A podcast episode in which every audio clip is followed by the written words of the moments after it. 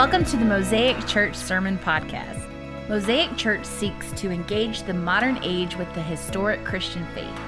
If you don't have a home church, please don't use this podcast as a substitute for being a member of a local community of faith. Whether you call Mosaic your home or not, we hope that you find this sermon convicting and encouraging in your walk with Jesus. Here's our lead pastor, Pastor Greg Brown, with this week's sermon.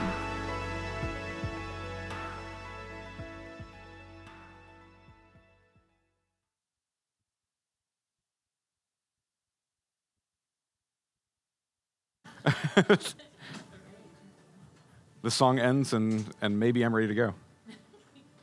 Is it working? Are we in? Okay, perfect. It's funny, uh, the, the, the amount of people in the room decreases by like more than half when all the kids go away.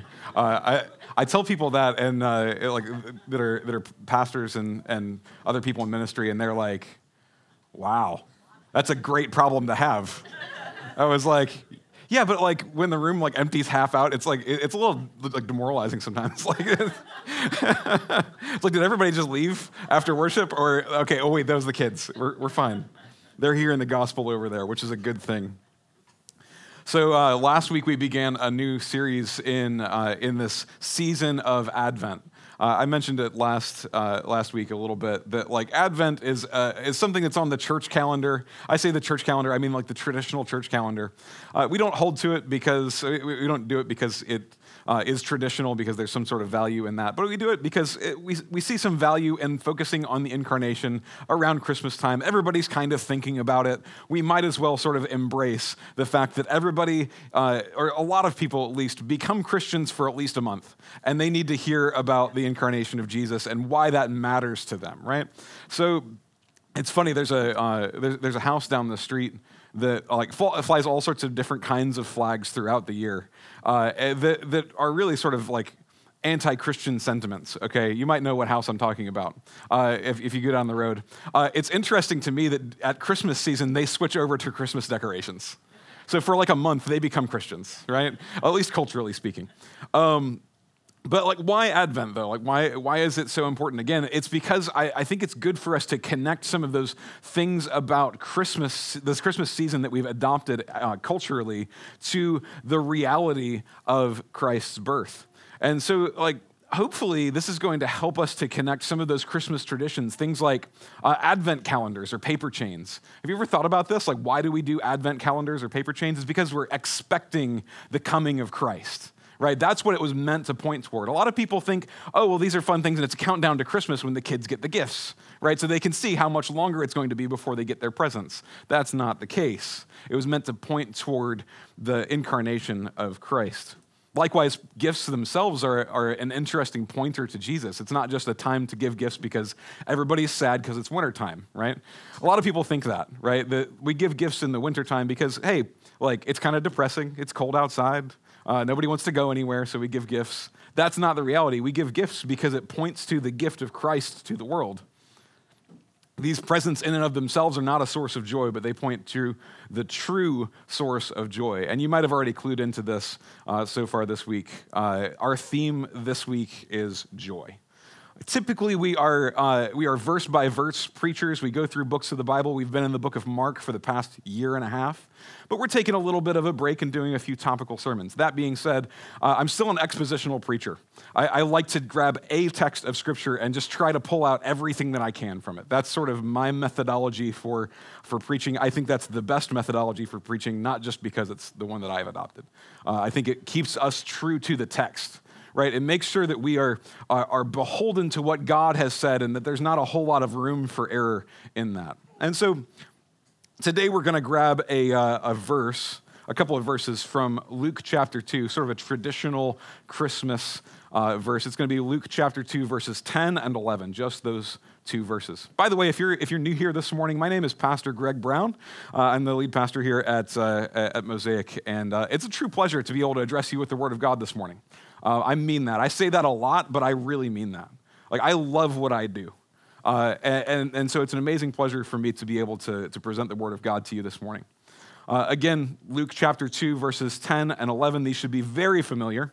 Uh, in fact, just the other day, we did, uh, we did family Christmas uh, with Ashley's family. Um, and what, what did we do to start? Well, the patriarch of the family uh, gets out his King James Version Bible. I, well, I think it was NIV this year, and we were all kind of confused. Uh, but typically it's King, KJV, and he reads the, the Nativity from Luke 2. Such an amazing thing. Anyway, we're, we're going to grab that uh, this morning. I'm going to ask you all if you're able to stand as we read the Word of God. Just two verses, so it's not too long. We do this out of respect for the Word of God. We understand that our preaching is not authoritative in the same sense that the preaching, uh, that the word of God is authoritative. It is very different. Uh, and in fact, uh, preaching can be full of errors, but the word of God is not. And therefore, we stand in respect to his word. Again, Luke chapter 2, verses 10 uh, and 11, it says this And the angel said to them, Fear not. For behold, I bring you good news of great joy that will be for all the people. For unto you is born this day in the city of David a Savior, who is Christ the Lord. May God bless the reading of his word. Let's go to him in prayer. Lord, I thank you for this time that we have together this morning to consider your word. I pray, Lord, that you would open our eyes to see the depth of this gospel proclamation. And Lord, that you would not only open our eyes and our minds, but Lord, that you would work in us a joy of salvation that, that surpasses all of the circumstances of this world. Lord, we thank you for this. It's in Christ's name we pray. Amen. You guys can be seated. Joy is a big topic, okay? Uh, I was thinking about this this morning. Um, guy by the name of, of John Piper, who you might be familiar with, uh, he, uh, he sort of has a thing in ministry. It's Christian hedonism, right? He says God uh, is more, most glorified when we are most satisfied in him. And that's like sort of the foundation of his whole ministry. It's not that like that's the only thing he preaches, but like it's just sort of like a common theme in the course of his ministry, and I, and I kind of love that. Uh, I think likewise, you could create sort of a whole ministry around just Christian joy, just like diving deep into what it means to be joyful in Christ. I mean, think about it. Like, I just pulled out maybe five or six different places where you could go to think about joy. Like, James 1 2 says, Count it all joy, my brothers, when you meet trials of various kinds. So, this joy perseveres through trials. And it can be, uh, and this joy can, this true Christian joy can be found in every circumstance. Philippians 4 4, it says, Rejoice in the Lord always, not just sometimes, not in just some circumstances. And again, I say, rejoice. Again, in Romans 12 12, it says, Rejoice in hope. Be patient in tribulation, be constant in prayer. And so our joy is driven by hope. Likewise, there's other places like John 15 where we'll go later. I won't read that one just yet. Uh, also, Galatians 5, uh, 22 through 23, you might be familiar with the fruits of the Spirit, right? One of the fruits of the Spirit is joy. And so, joy is a work of the Spirit in our lives. And likewise, it was ultimately, joy was ultimately the motivating force behind Jesus' final march to the cross. Hebrews 12, 12, uh, 12 2 says, looking to Jesus, the founder and perfecter of our faith, who for the joy that was set before him endured the cross, despising the shame, and is seated at the right hand of the throne of God. This is really like this sort of picture that I've just painted of joy could really take thus the rest of the, the well the rest of 2022 to get through if we really wanted to dive deep on the subject of christian joy. I think there is a wealth there. But i have one sermon and hopefully a little bit shorter than normal so you guys can get to the parade on time. But i do want to say look I, I, can't get into it all today, but I, I want to look at this one particular text. And because I, I, read this book recently, there was a book I read recently that was really helpful to me. Uh, the author said, uh, begin with the end in mind. And so I'm going to do that today. I'm going to go ahead. I, I, think I did this last week or two weeks ago. I, I said, hey, like, I'm going to go ahead and give you everything that you need to know right up front so you can be looking for it throughout the sermon. I'm going to begin with the end in mind here. So uh, I, I want you to ask yourself today Am I a joyful person? Am I a joyful person? Like, are, do you feel it deep down? Do you find yourself depressed, hopeless, or angry more often than not? Or are you a joyful person? When you come to church on Sunday, do you rejoice or do you just kind of sing along? When, when you come to the table on Sunday mornings and, and, and, you partake of that, is it a joyful occurrence to you, or is it just sort of a dead uh, ritual that you do? Are you known for your joy then? Like, think about that too. Like, if other people are looking at you, are you known for your joy? Some of us, uh, look, some of us, we have naturally sort of neutral or unhappy faces. You know what I'm talking about. All right? Some of us don't wear our joy on the outside. I get it, all right? That's okay. But perhaps, perhaps, is that just an excuse for a lack of joy on the inside? Right? Maybe are you not wearing that on the outside simply because you aren't joyful on the inside, or do you just kind of have a naturally unhappy face? That's like I said, that, the latter is okay, but the former is not. If you're saying, hey, like I have a complete lack of joy in my life, all my circumstances just weigh me down, I, I have no joy in my life, I would argue that you are not experiencing your salvation as richly as you could. And so this morning, I'm hoping that we can start to work in that direction. In fact, even if you're a naturally sort of externally joyful person, look, Pastor Brandon and I, we are not naturally externally joyful people, okay? Uh, but we do have joy. We know that we have joy, and we know that it's ours to grasp. But some of you are like, you're out there, right? Like you love to just like exude joy, right? And yet sometimes I would argue, even those who just look joyful on the outside, they're not joyful about the, the best things. The source of their joy can sometimes be other things. It can be their circumstances. It can be just sort of a mask they put up, even. So I'm asking you, are you a joyful person? Like I said, I'm not a naturally joyful person. I struggle. In fact, this morning I was talking to Pastor Brandon and, and Ashley as well. Like, I struggle this morning with joyfulness. I was like, man, I like I'm preaching about this and I'm hoping that God is going to work in me as I preach the truth. Because like I'm a naturally pessimistic person right? And so I, I, tend to think about negative stuff sometimes, and I need to be reminded of the joy that I have in Jesus Christ. Look, uh, and it's really easy to dive into this stuff. It's really easy to, to buy into the lie that our joy can be derived from, from other things. So, like when we feel a lack of joy, we're going to be tempted to, to go out and to try to find other stuff that will try to sort of fill that joy in. I mean, you watch commercials, you look at Instagram or, or Snapchat or TikTok or whatever's big these days, right? Like you look at all these things and they're all nice, and look at all the joyful people. Aren't they so happy? Don't they look happy? I want that. If I had that thing that they have, I would also be joyful. So I'm going to run after that. Like, look, eh, people on those McDonald's commercials look so happy with their filet of fish sandwiches. Pastor Brandon has a, has a, has a particular love for these, as do I. Uh, they, they, look so happy with a filet of fish sandwich and, the, and it's, it, with its, its tartar sauce and its half slice of cheese. That's important for the balance there. Uh, that, you know, if that moment was their last, then they might, it looks like they might die fulfilled and joyful. Their joy would be complete. But we know that's not true, right? That's, that's ridiculous. Yeah? And yet we buy into it consistently. We really do. We buy into this stuff so easily because we get fed the next thing and the next thing and the next thing that looks like it's going to complete our joy. And if we aren't careful, we're going to get wrapped up in pursuing those things rather than pursuing the source of true joy. In this passage we just read, we're told that the angels bring good news of great joy. The words, I bring you good news, are actually more liter- literally translated, I evangelize you. Isn't that interesting? That's euangelion. That's or euangelizo, actually, from, from the Greek, right? This is, this is I evangelize you with great joy. I bring you this type of joyful news. Here at Mosaic, we, uh, we preach the gospel every week.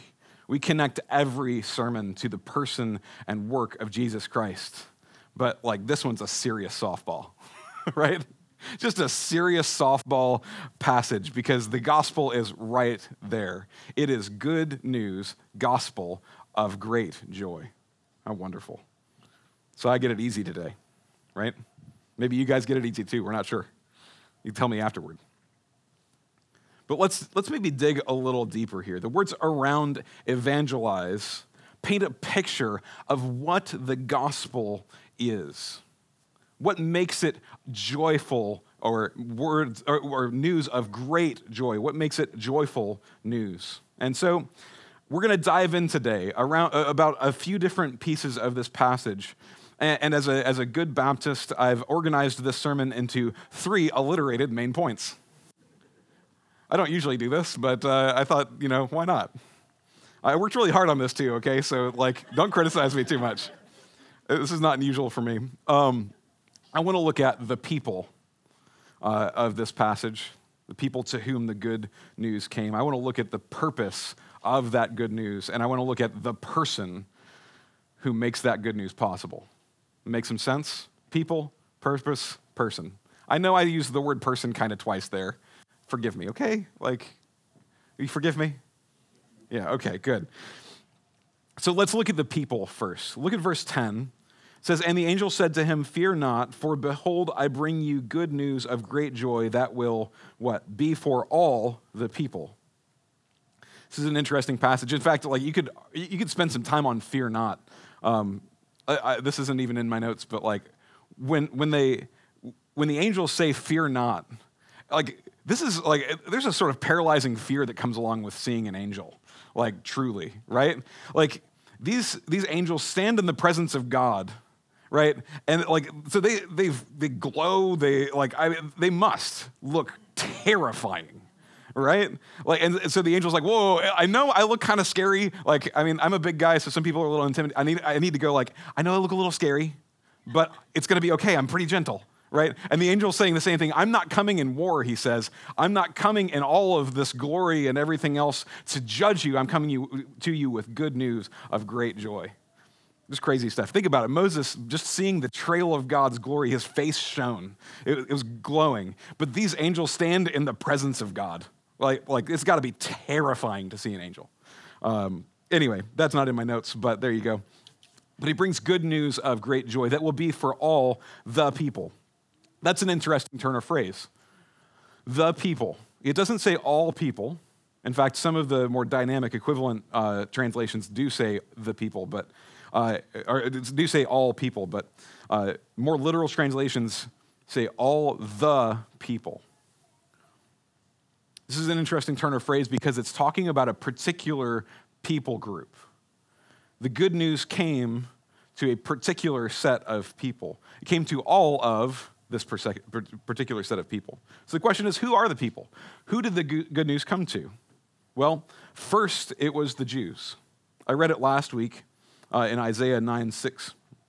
It says, Unto us a child is born. This points to Christ. The us of that passage is the old covenant people of God. We're talking about covenant Israel. God then made this promise back in Isaiah 9 6, and he was bringing it to fulfillment. And he says, I am bringing you a Savior. I am bringing you the Messiah who I promised to you as a people group now. I'm bringing him to you now. And so Jesus' ministry was actually first even to the Jews. We read it a few weeks ago in Mark 7 27. Jesus says, Let the children be fed first. He says, My primary mission right now, right here on earth, is to the Jews first. And so the, the good news to whom this, this are the good people, or the people to whom this good news uh, came was the Jews first. Despite Israel's unfaithfulness, God actually fulfilled all of his promises to them, first by sending Jesus, and now by accomplishing all of his promises through Christ. 2 Corinthians 1:20 says for all the promises of God find their yes in him. That is why it is through him that we utter our amen to God for his glory. In the old covenant uh, which God made with uh, Moses on Mount Sinai, Sinai, when he, he made that, he said, uh, like he was also promising this Savior who would come and fulfill all of it. And we see that Christ fulfilled the law for us, He fulfilled the old covenant for us. And so God fulfills his promise. He sends the Savior to the Jews. he says, This is the one who is coming. But the people to whom the, this gospel was proclaimed wouldn't be limited to the Jews for very long. Ephesians 2 14 through 15 says, The dividing wall of hostility or sorry, for, for he himself is our peace. Uh, for he who has uh, made us both one has broken down in his flesh the dividing wall of hostility by abolishing the law of commandments expressed in ordinances, that he might create in himself one new man in place of the two, so making peace. And so while Jesus' first ministry, his saviorship, was first to the Jews, it was then expanded to the Gentiles. When that old covenant was, was fulfilled, he said, okay, new covenant time all right? This is for all the people. This is for uh, not just the, the old covenant people of God, but for all of God's people. And so, while this initial uh, gospel proclamation was limited to the Jews at the time, it is also appropriate to say that the proclamation would be for all of God's people, both Jew and Gentile. That's Jew and the rest of us, if you're not familiar with the term. Romans 12, uh, 10 12 also says, For there is no distinction between Jew and Greek for the same Lord is Lord of all, bestowing his riches on all who call on him. This might seem basic to you. If you're here, uh, not many of us are ethnically Jewish, right? So you're like, oh, well, I'm, you know, I'm like, I'm a Gentile, I'm saved. So obviously the gospel came for me right? So, like, okay, look, I know that's kind of a softball, but I want you to think about something in, more in particular. Maybe you know that the gospel is for you, but have you considered that, the, uh, that joy that it produces knowing that the gospel is for you in particular? So God saves a people unto himself, and there is a corporate nature of salvation, but there is also an individual sort of mentality in this. So if you're worn out and you're tempted by the promises of this world and you're thinking about giving up on church, on life, on God, then you need to remember that the good news of great joy is for you. It's for you individually as well as corporately. God knows you. He sees you. He understands you. He knows all of the deep, dark, nasty stuff that's in you, and He knows how much He loves you. And He said, I'm going to bring these people good news. Not the bad news of wrath and judgment. He's already made that clear, but he says, No, on top of that, in addition to that, I'm going to bring them good news. It is for their joy. But why should we be joyful? Like, life is hard, right? Jesus calls, our, calls us to take up our cross and follow him. Paul compares life to a fight or to a race. Those are hard things, but how can we be joyful then? Well, ultimately, the reason for our joy is not simply that God brings us good news of material wealth, for example. God brings us good news of great joy based on the purpose and the person of this good news. So we've looked at the people. Let's look at the purpose. Look at verse 11. It says, And this will be a sign for you. You will find a baby wrapped in, uh, uh, uh sorry, I went up a bit down too uh, far. There we go. Uh, for unto you this day is born in the city of David a Savior who is Christ the Lord. I want to look at that Savior. If the people for whom the good news is a source of joy is all of God's people, then the purpose of that good news is to bring salvation. This salvation is the source of our joy to a degree. Don't be over technical with that because we're going to get to how Jesus is the foundation of all of that. Salvation, though, like we, we talk about Savior, salvation a lot in church. If you've been in church for a while, you're like, you know that terminology. I got saved on this date, or, I, or somebody got saved, or, or like I have salvation. We talk about salvation all the time, but sometimes it's hard to understand what that really means other than just sort of like context, right? So if you're newer to church or even if you're, you've been in the faith for a long time, maybe you've never really thought about like what is salvation, like kind of by definition. The reality is that it can be kind of confusing, and, and it's very good to know what's going on there. In fact, uh, a little side story. Um, my day job as a uh, software engineer, Uh, we often use like abbreviations and acronyms and, and code names for, uh, as like shorthand for different things, right? Like it helps us communicate very succinctly with one another. We can speak to one another and, and we know what one another are talking about, whereas you know, someone from the outside might not. Like, for example, the sentence, uh, just throw up a PR on the Git repo and I'll give you an LGTM so you can merge it into the main branch. That's actually a sentence that I might say on any given day on a phone call. Now, for most of you who are not software engineers, you're going, what in the world is this guy talking about? Like, what is happening right now? Well, ultimately, what I, what I meant was uh, hey, uh, what, what, I'm telling to you is I want you to uh, show me the changes that you've made to our code. Uh, and, I, and, once I've reviewed those changes, I'm going to approve them so that those changes become part of the application that we're building. That might still be a little technical, but there you go.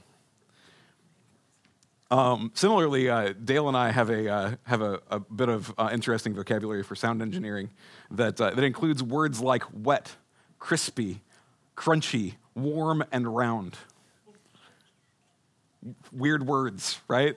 I mean, if you're not into sound and music and things like that, you, you don't know what I'm talking about, and you're like, that's weird, right? I've had people come up like, what are you talking about? That sounds bad. Uh, it's not bad, I promise. Um, and you might be able to like sort of infer the meanings to these words uh, if you were around it for long enough, but it's probably better to t- sort of try to define them. Salvation is, is one of those words that gets tossed around in church, uh, and it probably needs some explaining. So, for those of you who don't know what it means, or perhaps uh, you, you do know what it means, but you need a framework by which you can explain it to others, hopefully, this is a little bit helpful. So, I, w- I want to dive in on this. The, the word salvation implies, first, that we are saved from something. In particular, we are saved from God's righteous judgment for sin. More succinctly, we are saved from God's wrath. Sin is any affront to God, whether we are doing what he forbids or neglecting what he commands.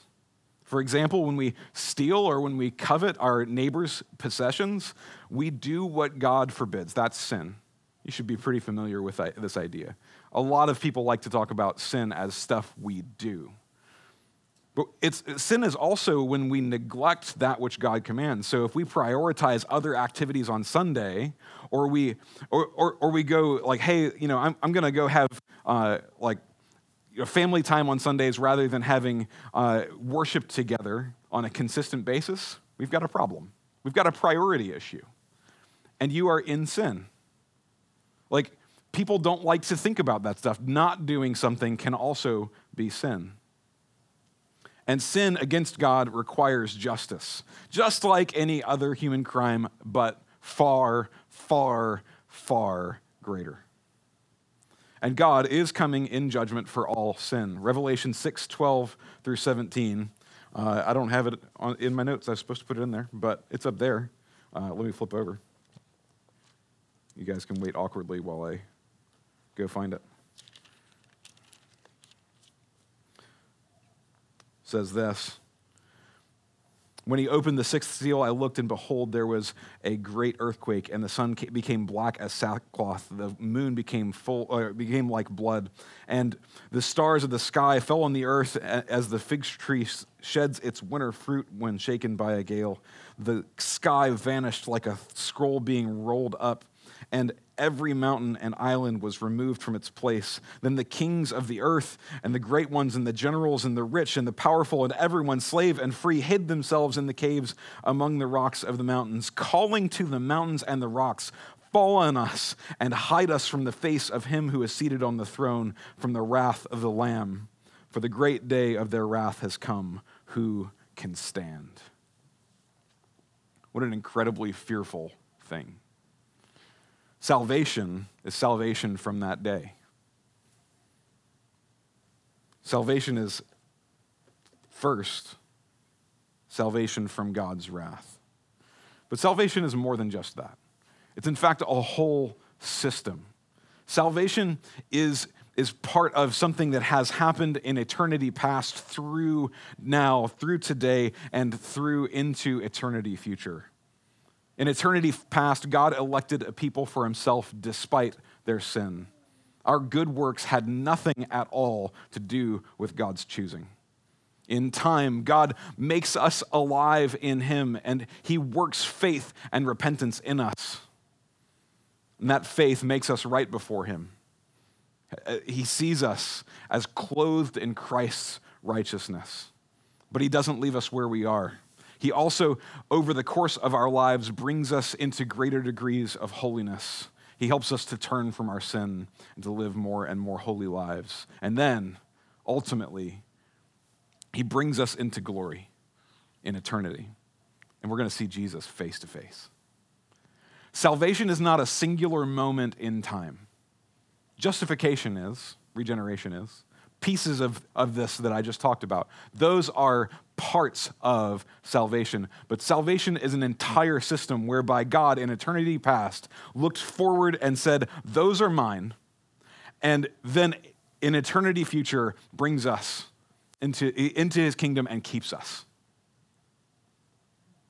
Salvation is so much bigger than we think it is sometimes. We see most of this put very simply in Romans 8:30. Uh, it says, And those whom he predestined, he also called, and those whom he called, he also justified, and those whom he justified, he also glorified. Paul here skips over the sanctification part, but you can sim- very easily find that elsewhere in Scripture. That sort of golden chain of redemption is what we mean by salvation. And so, this good news, the purpose of this good news is not to bring prosperity and material wealth. It's not to, to bring uh, the, you know, the next Chick fil A or filet of fish sandwich, right, that seems like it's going to make you joyful. It's not to, to bring you even the best relationships that you could possibly have. That's not the good news. The good news is salvation, it's eternal salvation, the whole thing. That's the good news. That's the, the, the purpose of the good news. It's to bring that eternal salvation. But if, if we know the purpose, we know the people,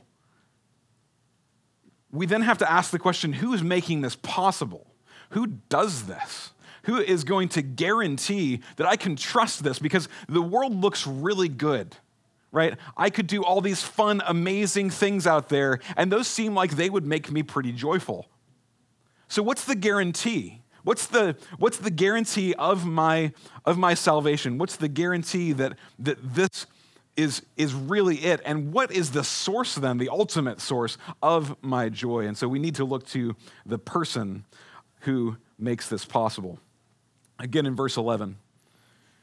For unto you is born this day in the city of David a Savior who is Christ the Lord. If salvation is the reason for our joy, then as the one who saves perfectly, Jesus is that guarantee that I was just talking about. Providentially, I, I just did uh, a sermon on the subject of the Christ, and so I'm not going to belabor those, those details here. Uh, he is called Christ the Lord. But I, I would wanted to suffice it with this that Jesus is the anointed one who was promised, chosen by God to accomplish salvation for all of his people as their prophet, their priest, and their king. Their, I should say this the prophet, the priest, and the king.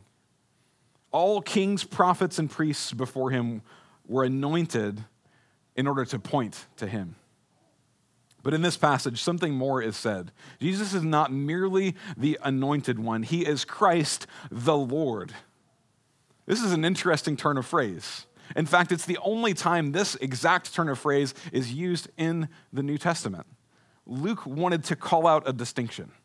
There, there was, there's a way to, to say, uh, to say uh, Christos Kyrios, which is, is Christ the Lord or the Lord's Christ. And it's a little confusing. We're not sure whether it's the Lord's Christ or Christ the Lord.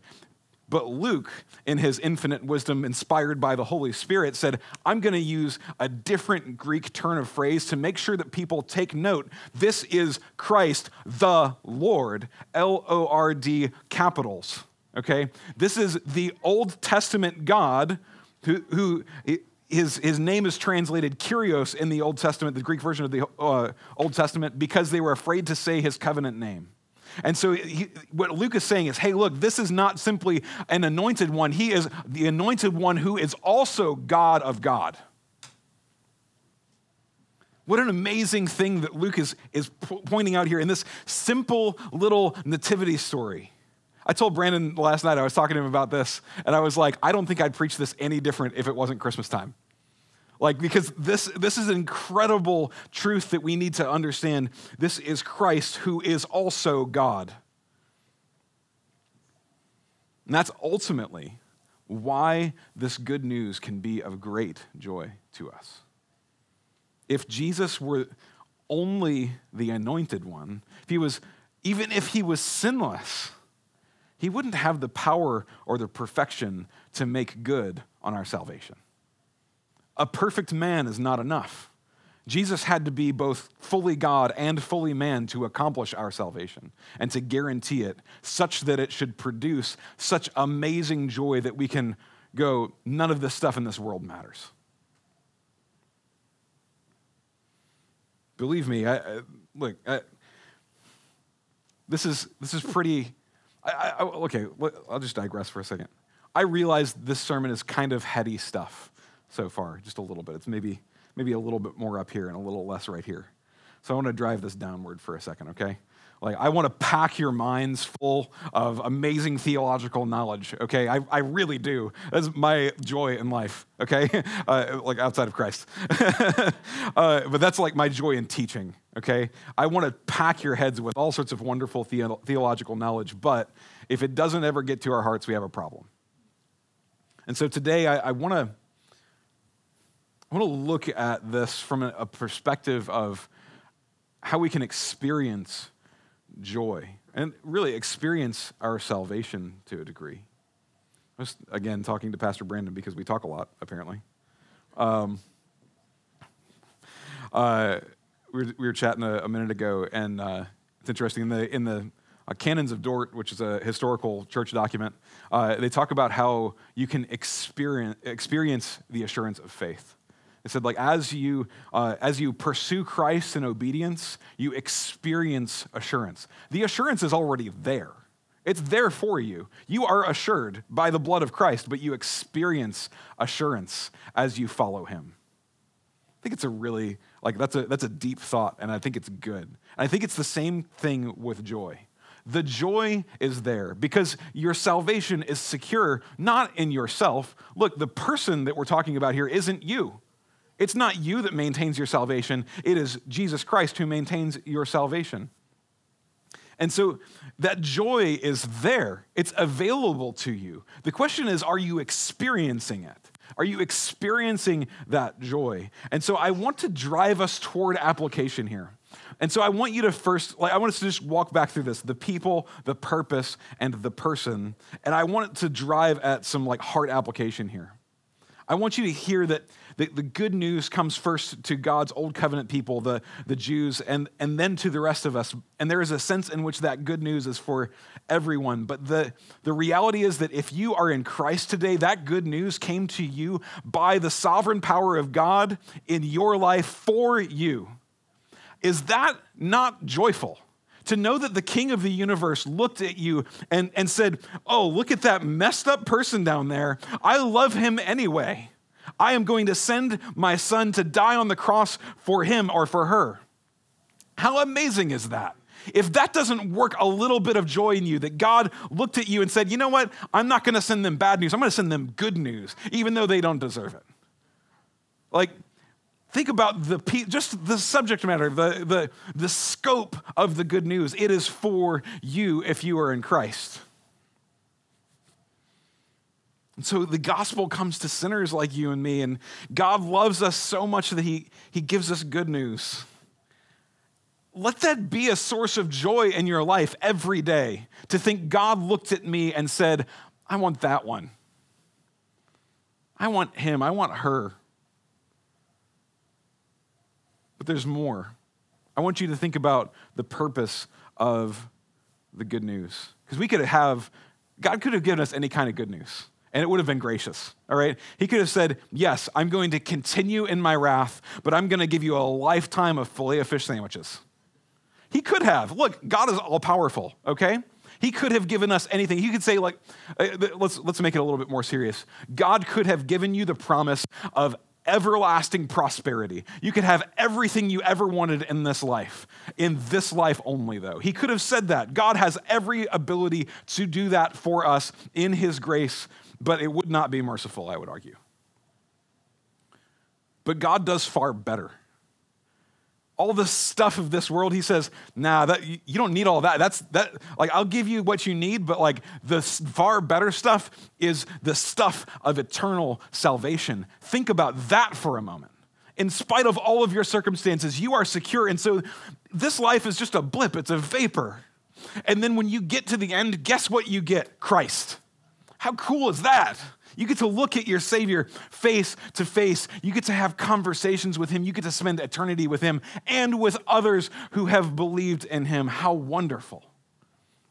And not only that, it is, He has removed you from the wrath that you're due. Think about yourself. Think about who you are, who you maybe once were. Think about all of the sins, all of the terrible stuff you've done in your past. Think about even the ways that you have messed up today before you got to church. Think about that stuff. God sends you good news that He's not going to pour that wrath out on you, He poured it out on Jesus Christ instead. If that doesn't work joy in you, I don't know what will. Like today is the day that we need to be joyful. The last thing that I want to say is consider the person who works salvation for us. He is fully God and fully man. He knows that how we were tempted. He experienced temptation for himself and yet did not sin.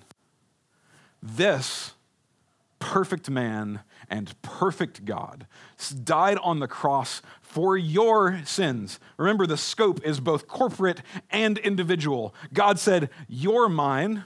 I'm going to send Jesus to die on the cross for your sins. And those sins were poured out on him at Calvary. And then he rose from the grave as a promise to you that you would do likewise. Again, like, why are we joyless? Sometimes I like I, I'm, I'm preaching to myself here. Look, like sometimes I feel joyless, but I need to be reminded of the joy I have in Jesus Christ, the God of gods, who came and died sinner's death for my sake. I need to remember that. I need that reminder today. And if, again, if, if considering these things doesn't stir joy in your heart, then I, I, wanna, I want you to ask yourself what's getting in the way today? What is in my life that's distracting me, that's making me worry, whatever else? What, what is it that's in my life that is causing me to turn from Christ and into the things of this world because I think that the joy that I have in Him isn't enough? What's going on today? Like, look, there is a, there is a way to be joyfully mournful. There is a way to do that. There is a joy that we have in Jesus Christ that is deep seated and it rides over against and with all of the experiences of this world. But there is a, a there is a sort of like baseline for the Christian, which is no matter what circumstance, I have Christ, and that's more than enough. That's Christian joy. You've been given everything. Look, not every circumstance is pleasant. Our lives don't always end up exactly like we desire, but ultimately, the joy of the Lord, if we can we can experience that by thinking about our salvation and praying to Him and spending time in worship to Him. We can do that. If we can experience that joy, then the joy of the Lord is your strength today.